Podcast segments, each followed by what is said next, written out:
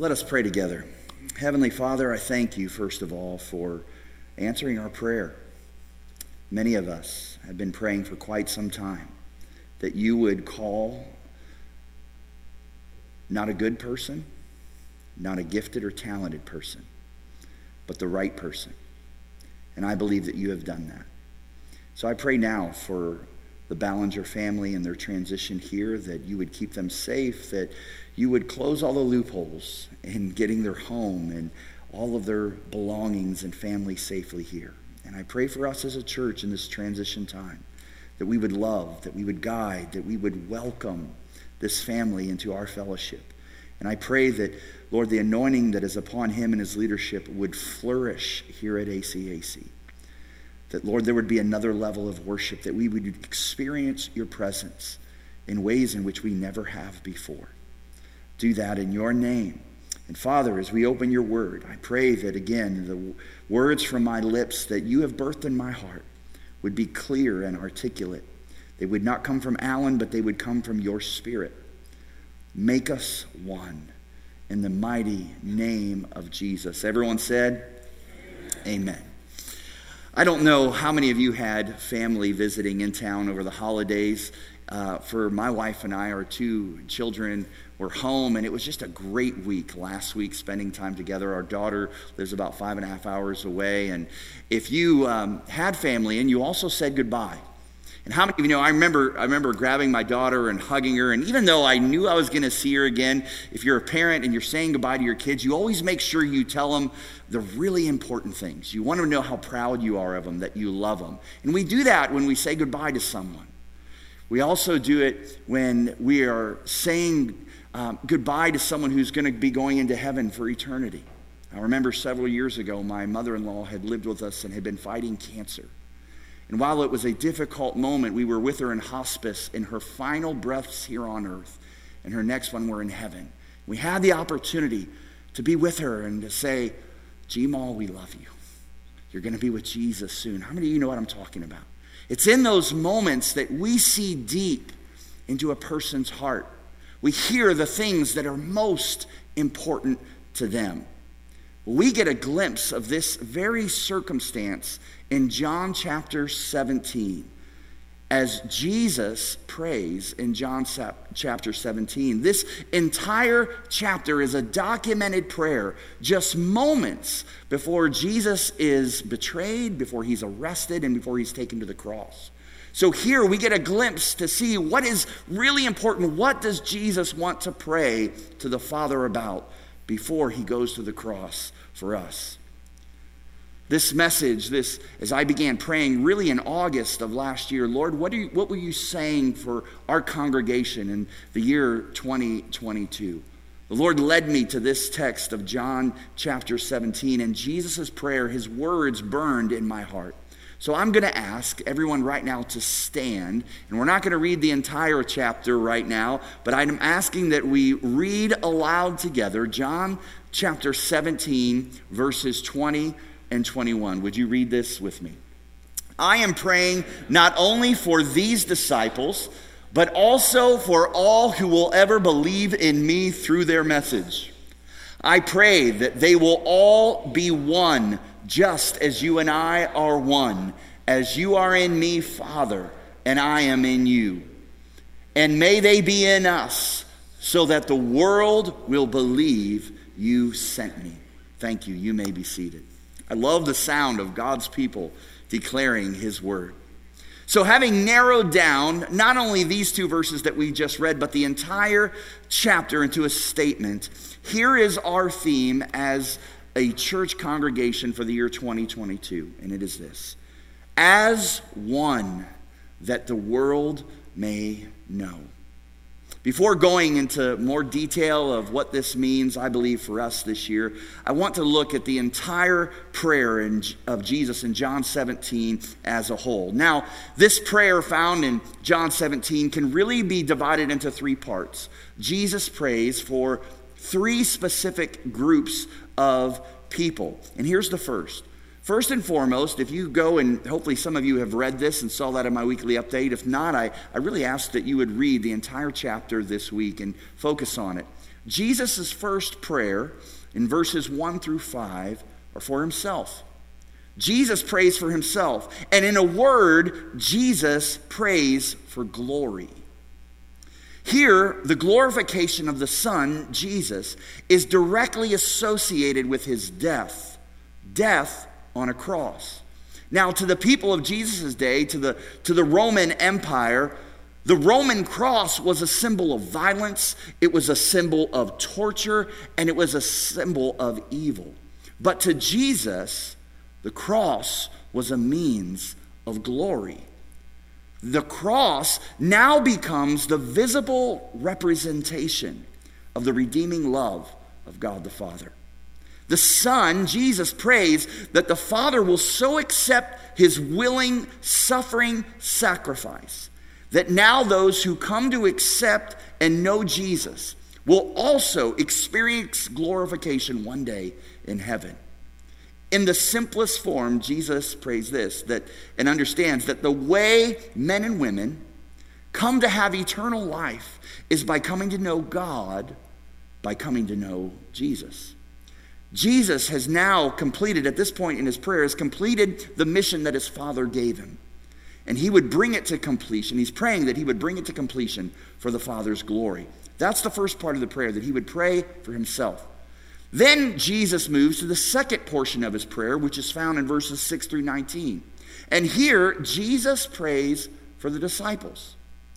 Jesus moves to praying for the ones that he has invested in, the ones that he has walked with and prayed with and taught with and ate with. Jesus prays for the disciples. He says to the Father that he's passed his message and his purpose for their lives onto them and that they've accepted it. These disciples have come to know that Jesus is the Messiah, Jesus is the Son of God.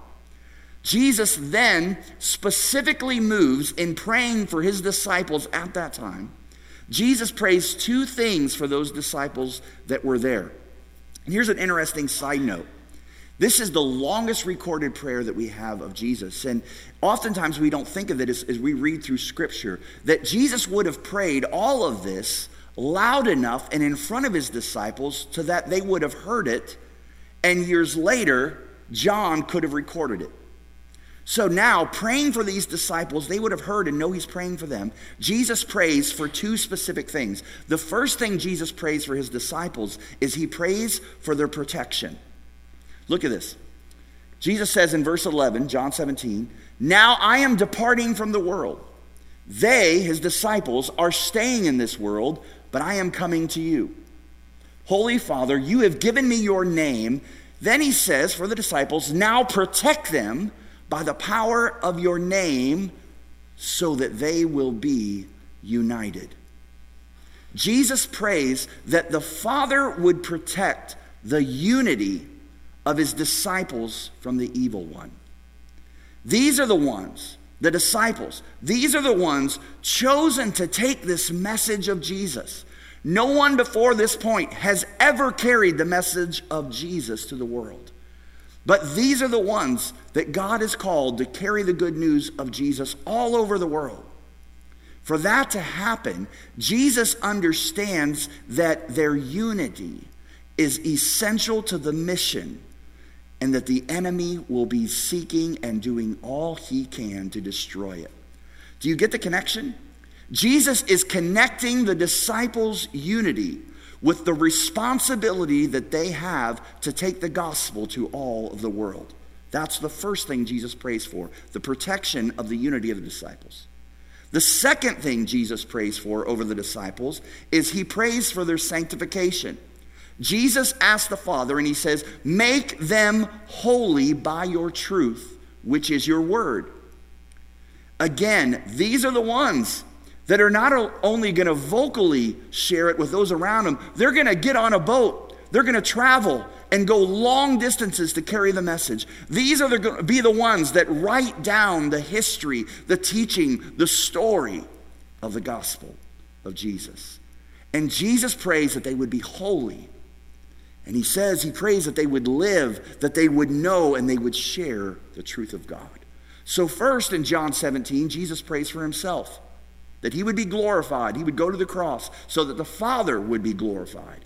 Then he prays for the disciples. He prays that their unity would be protected. And he prays that they would be sanctified, that they would be made holy. Why?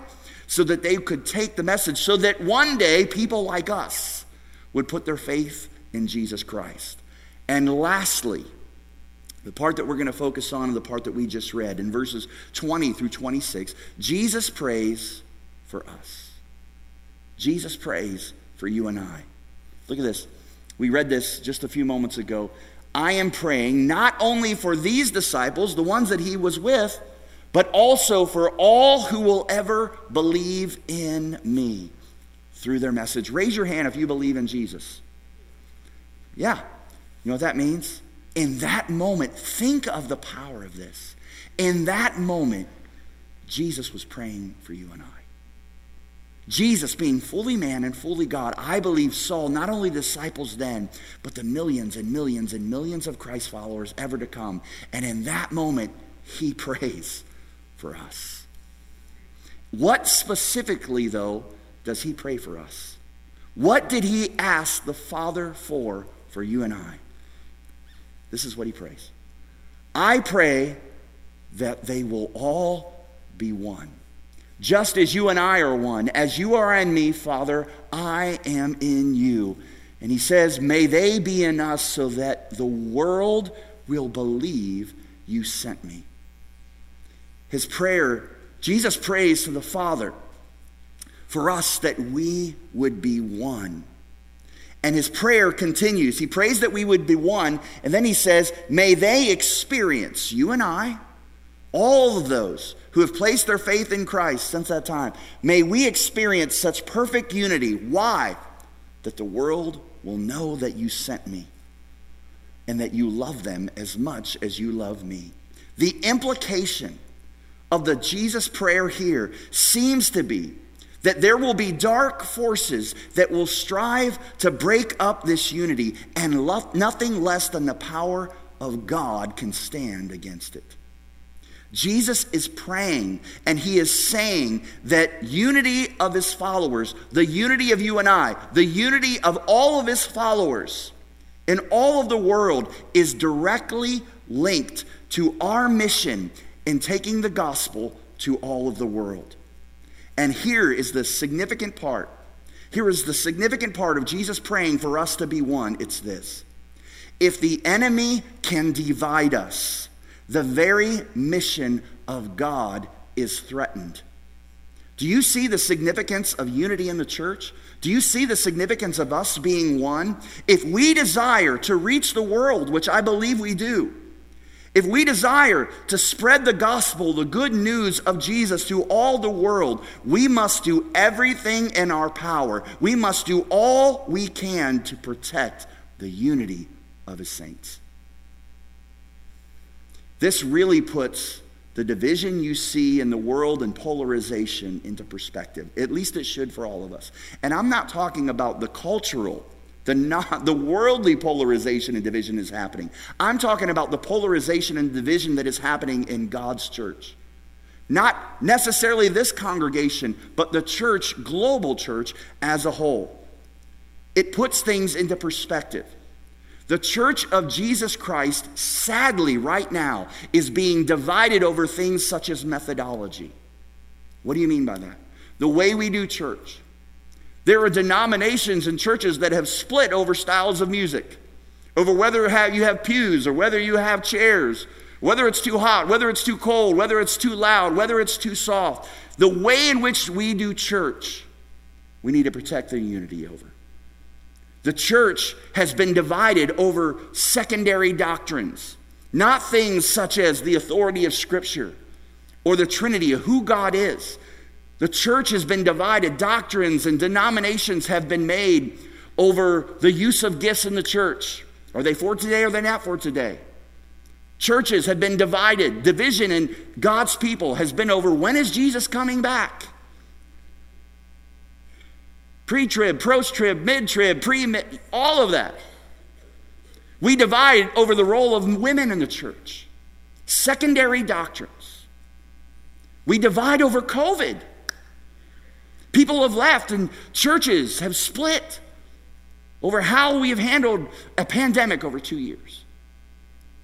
The unity of church is threatened by things such as racism and Christ followers' response to injustice that we see in the world. Lord, help us.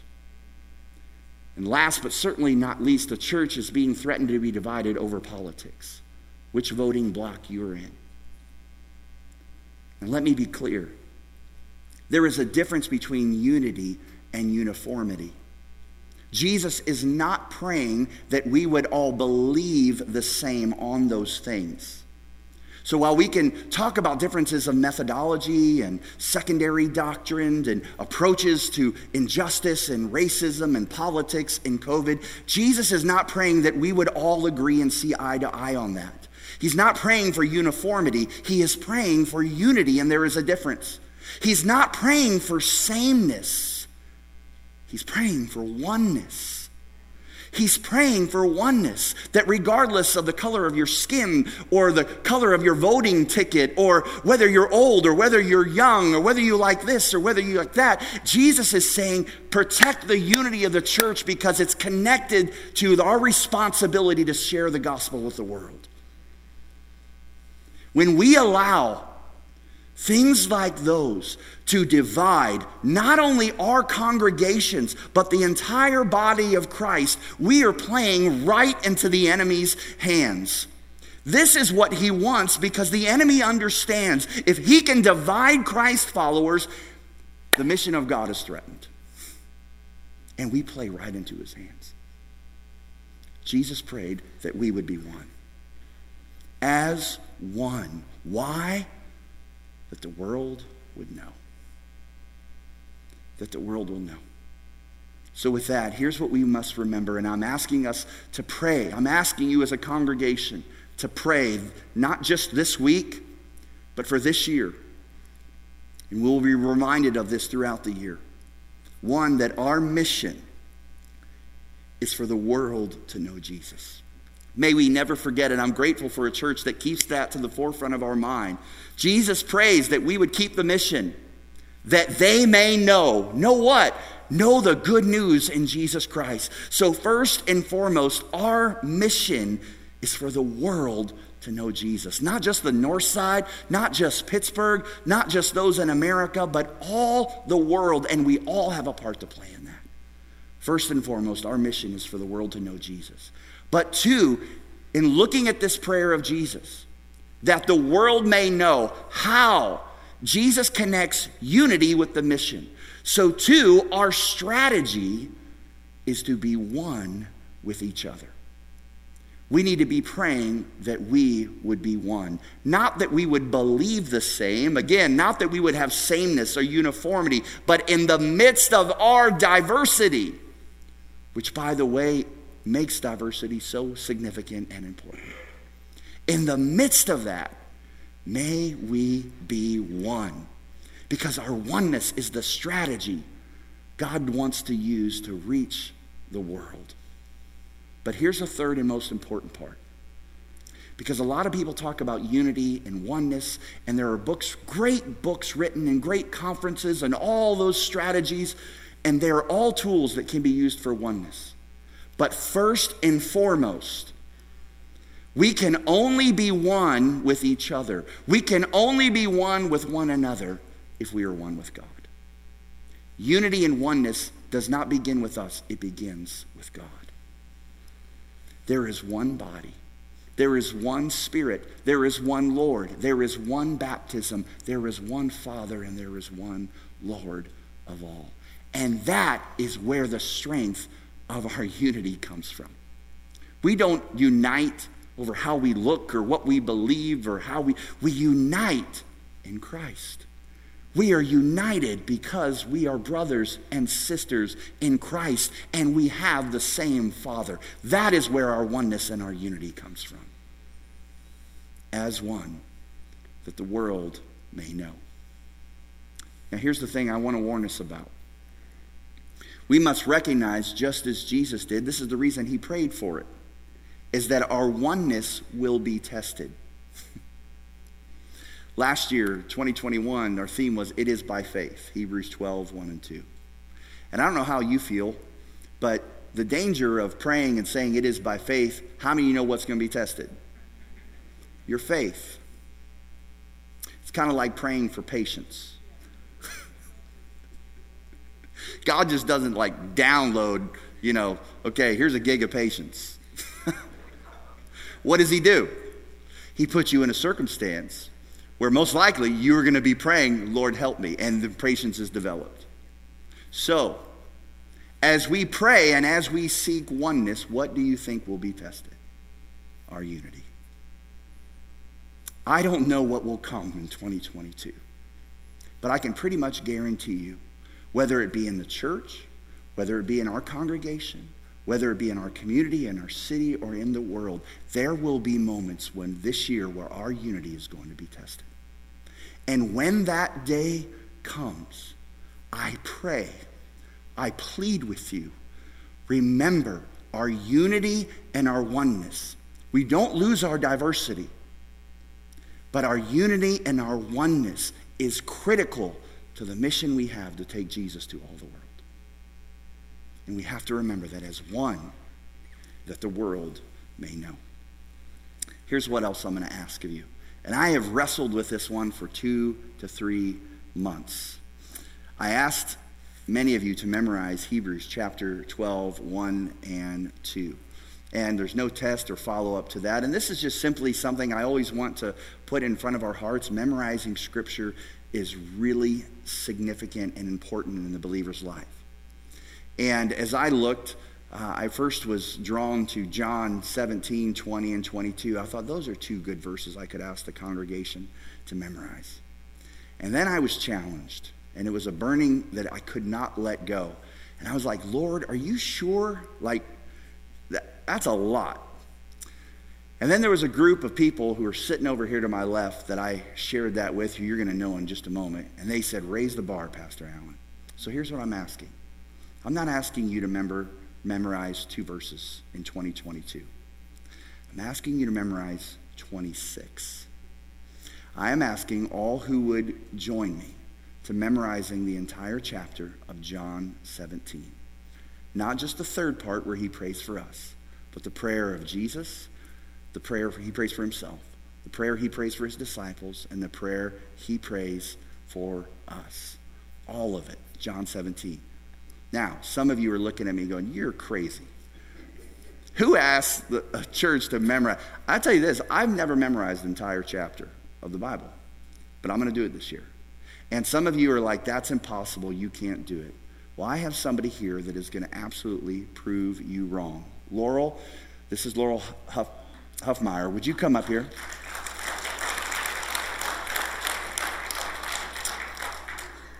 Laurel is a part of our congregation. She goes to CCAC. She's 20 years old. And Laurel, you're going to share something with us, aren't you? Yep. All right, go ahead, yes. John. John 17. Let me hear it. After Jesus said this, he looked toward heaven and prayed, Father, the hour has come. Glorify your Son, that your Son may glorify you. For you granted him authority over all people, that he might give eternal life to all those you have given him. Now, this is eternal life, that they know you, the only true God, and Jesus Christ, whom you have sent. For I have brought you glory on earth by finishing the work you gave me to do. And now, Father, glorify me in your presence with the glory that I had with you before the world began. I have revealed you to those whom you gave me out of the world. They were yours, you gave them to me, and they have obeyed your word. Now they know that everything I have comes from you.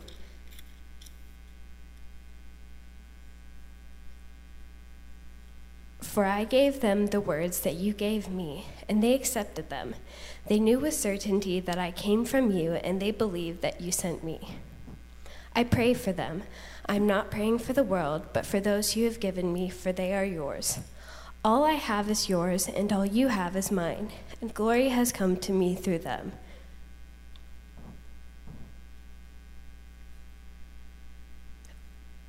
I will remain in the world with you no longer but they are still in the world, and I am coming to you. Holy Father, protect them by the power of your name, the name that you gave me, so that they may be one as we are one. While I was with them, I protected them and kept them safe by that name you gave me. None has been lost except the one doomed to destruction, so that the scripture would be fulfilled. I am coming to you now, but I say these things while I am still in the world, in order that the joy that I have may be fulfilled within them. My prayer is not that you take them out of the world, but that you protect them from the evil one. They are not I have given them your word, and the world has hated them, for they are not of the world any more than I am of it. For they are not in the world, even as I am of not of it. Sanctify them by the truth, your word is truth. As you have sent me into the world, I am sending them into the world. For them I sanctify myself, that they may be fully sanctified as well. My prayer is not for them alone. I pray also for those who will believe in me through their message, that all of them may be one, Father, just as you are in me and I am in you. May they also be in us, so that the world may believe that you sent me. I have given them the glory that you gave me, that they may be one as we are one. I in them, and you in me, so that they may be brought to complete unity. Then the world will know that you have sent me and have loved them even as you have loved me. Father, I want those who you have given me to be with me where I am, and to see my glory, the glory you have given me because you loved me before the creation of the world. Righteous Father, though the world does not know you, I know you, and they believe that you have sent me. I have made you known to them and will continue to make you known, in order that the love you have for me may be in them, and that I myself may be in them.